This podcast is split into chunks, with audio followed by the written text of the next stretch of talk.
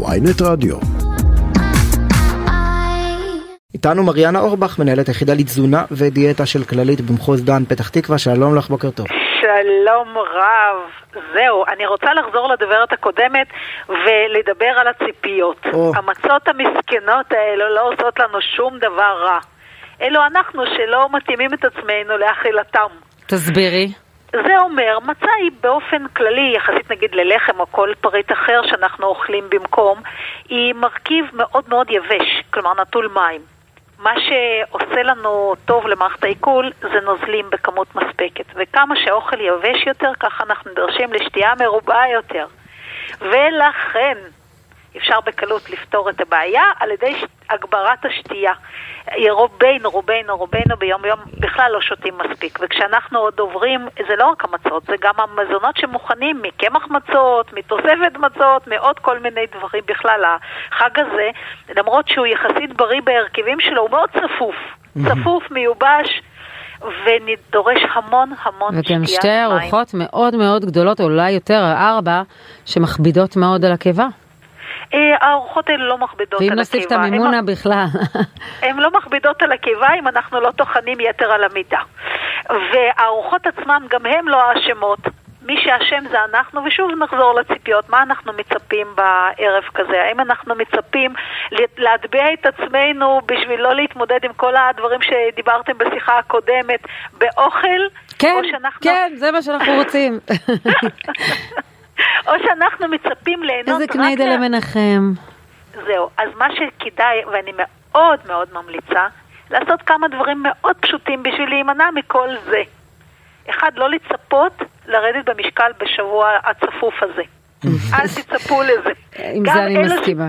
כן. גם אלה שנמצאים בסוגי, גם לא לח, להגיד לעצמנו נתחיל דיאטה אחרי פסח, מה שיוביל אתכם להמון אכילה כמו בסעודה האחרונה. אה.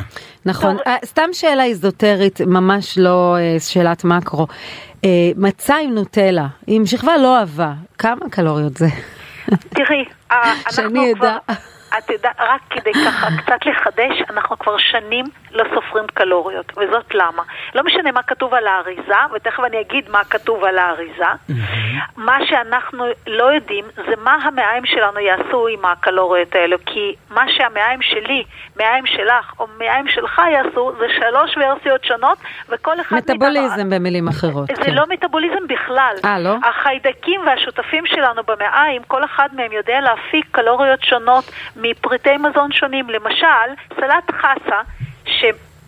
אדם אחד יכול להפיק ממנו 30 קלוריות, אדם אחר יכול להפיק ממנו 300 קלוריות. במידה ויש להם חיידקים שיודעים לפרק את הסיבים, כמו אצל הפרות, בקיבה השלישית, הרי פרות משמנות בכלל. בקיצור, הבנתי, אני מצה עם נוטלה, לא לשאול לא לאמץ אה, מערכת עיכול של פרה זה... מצה עם נוטלה, אם את מאוד אוהבת לאכול, לא לחשוב על הקלוריות, אבל להשתדל אחת.